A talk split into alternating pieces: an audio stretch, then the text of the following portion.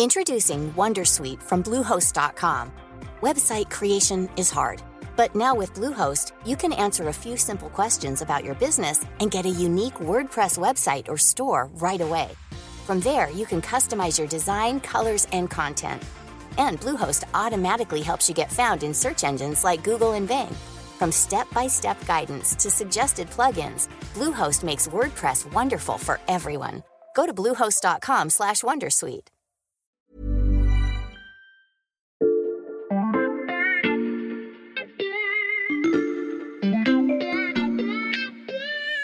Salut, c'est Xavier Yvon. Cette semaine dans la loupe, je vous propose d'écouter ou de réécouter notre série sur l'histoire de l'Ukraine présentée par Margot Lanuzel. Bonne écoute.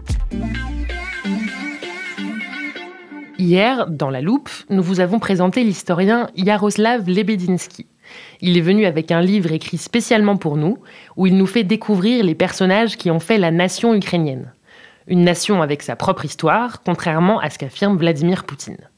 Dans le premier épisode de cette série, il était question de Danilo Ier, roi de Galicie et de Volhynie, l'un des premiers grands symboles du pays et de la construction de l'identité ukrainienne.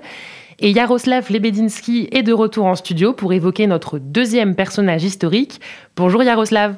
Bonjour Margot. Pour la suite de cette série, on va tourner ensemble les pages de ce livre d'histoire. Jusqu'à quelle période aujourd'hui? Eh bien, nous passons du Moyen Âge à la fin du XVIIe siècle. Nous allons y apprendre ce qu'est un hetman, vous nous l'avez annoncé hier. On va aussi découvrir la cosacrie ukrainienne et rencontrer le tsar Pierre Ier. Épisode 2, Ivan Mazepa, traître pour la bonne cause.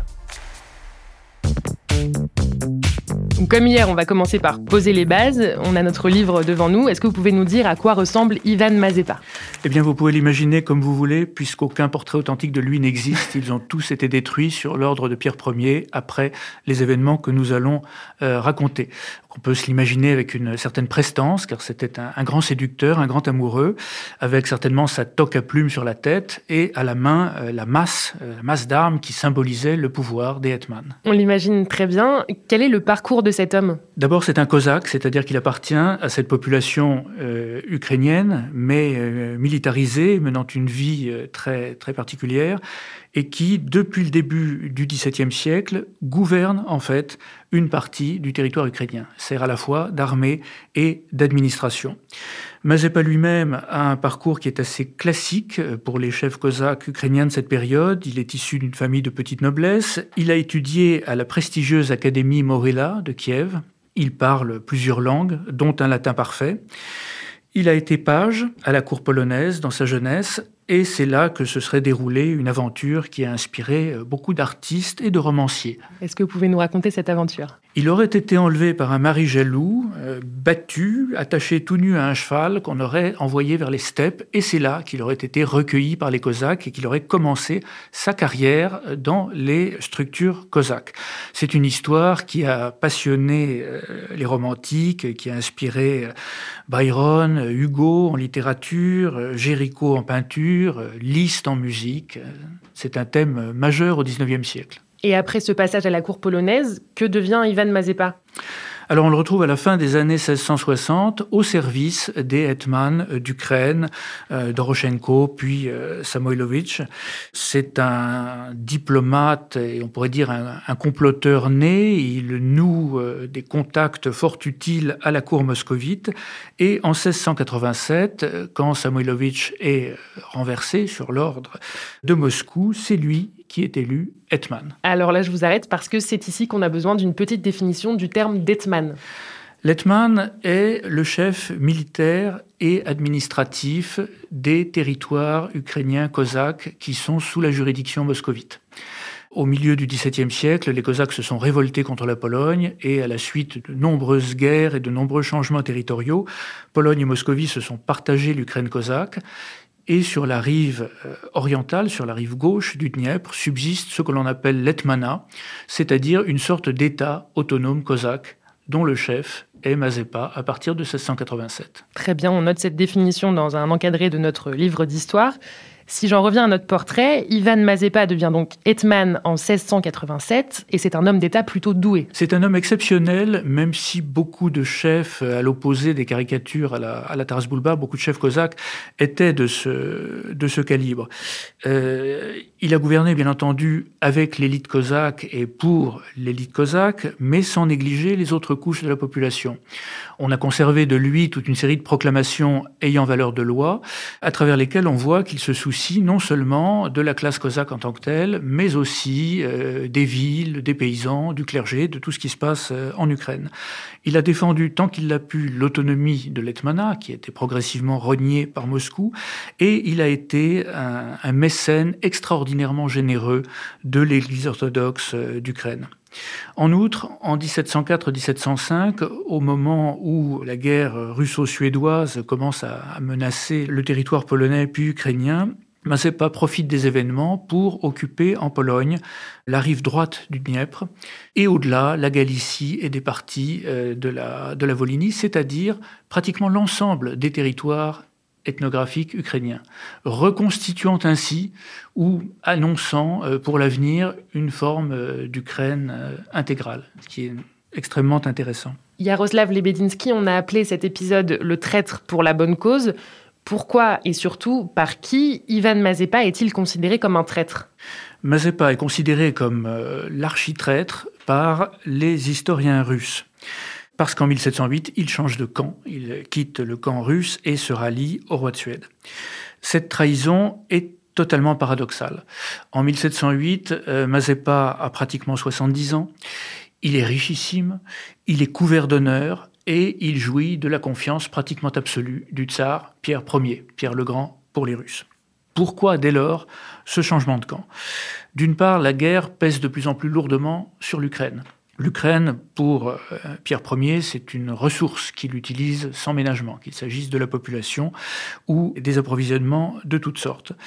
D'autre part, des signaux de plus en plus précis viennent de Moscou, des signaux qui indiquent que euh, le temps de l'autonomie cosaque touche à sa fin et que le tsar envisage d'aligner purement et simplement l'Etmana sur le droit commun russe et de mettre fin donc à cette, à cette exception.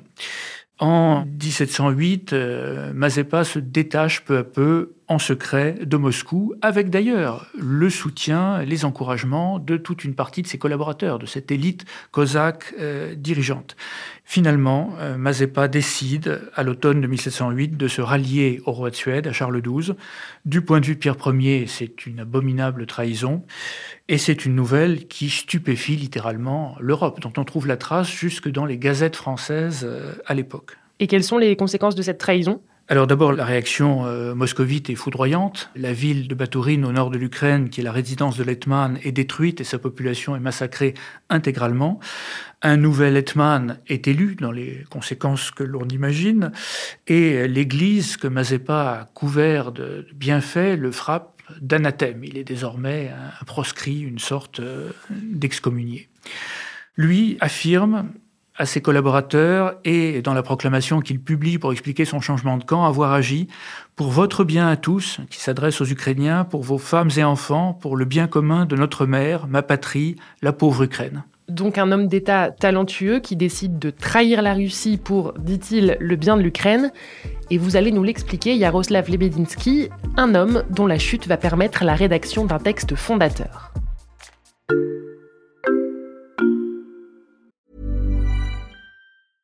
Introducing Wondersuite from Bluehost.com. Website creation is hard, but now with Bluehost, you can answer a few simple questions about your business and get a unique WordPress website or store right away. From there, you can customize your design, colors, and content. And Bluehost automatically helps you get found in search engines like Google and Bing. From step-by-step guidance to suggested plugins, Bluehost makes WordPress wonderful for everyone. Go to bluehost.com/wondersuite.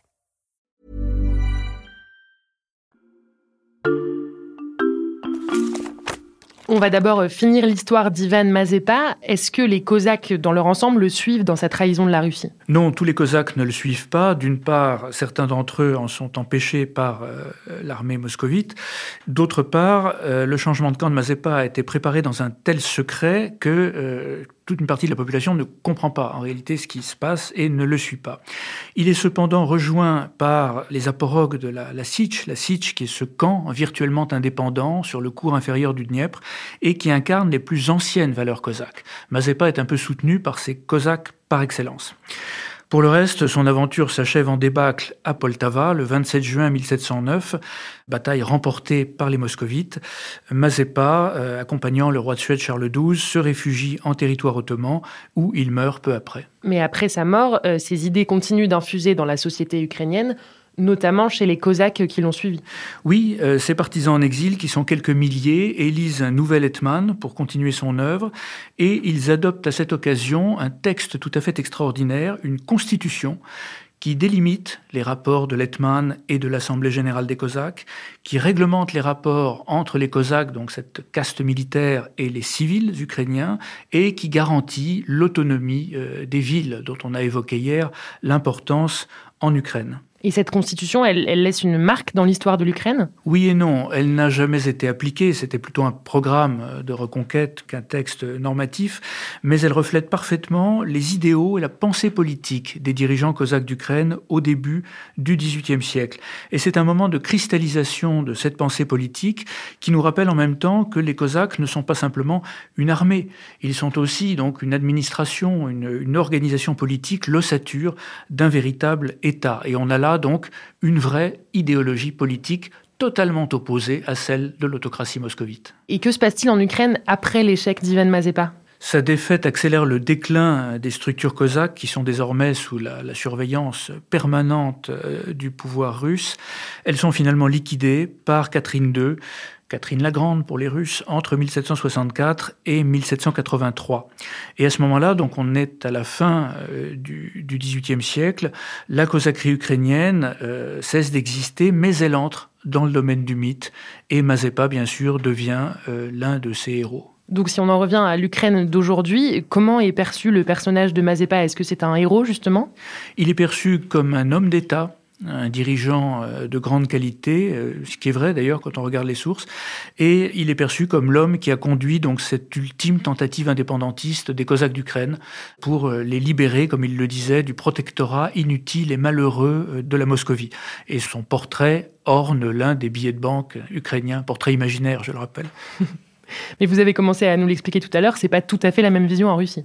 Non, alors euh, bon, c'est plus ou moins nuancé suivant les historiens, mais globalement, euh, en Russie, l'image du traître demeure, et il est intéressant de savoir qu'au XIXe siècle, les partisans d'une Ukraine indépendante étaient qualifiés de mazépistes. Mazepa était un peu le symbole de ce danger séparatiste. Donc dès cette époque-là, on voit l'opposition entre deux narratifs, euh, celui de l'Ukraine et celui de la Russie. Oui, tout à fait. C'est un moment euh, réel de, confrontation ukraino-russe et de confrontation entre une pensée politique ukrainienne axée sur les libertés au pluriel, les droits, et une pensée politique euh, moscovite puis russe qui est une pensée autocratique. Et ça pose aussi bien sûr la question de savoir si l'Ukraine appartient de plein droit à la Russie ou si elle se rattache plutôt à un monde centre-européen différent. J'avais prévenu nos auditeurs, certains de ces personnages historiques sont controversés. Merci Yaroslav Lebedinsky pour ce deuxième portrait. Merci à vous. Je rappelle que vous êtes enseignant à l'INALCO, spécialiste de l'histoire ukrainienne. Les quatre portraits que vous nous présentez sont aussi à retrouver dans le numéro de l'Express spécial Ukraine en kiosque dès demain. Demain, on continue aussi notre saga historique avec un troisième épisode et on va vous présenter un personnage clé en plein cœur de la révolution de 1917. Si vous voulez être sûr de ne pas rater la suite de cette série, vous pouvez vous abonner à la loupe. Pour cela, il vous suffit de vous rendre sur votre plateforme d'écoute préférée, comme Spotify, Amazon Music ou Podcast Addict par exemple. Pour nous écrire, l'adresse c'est toujours l'express.fr. Cet épisode a été fabriqué avec Charlotte Baris, Jules Cro et Lison Verrier.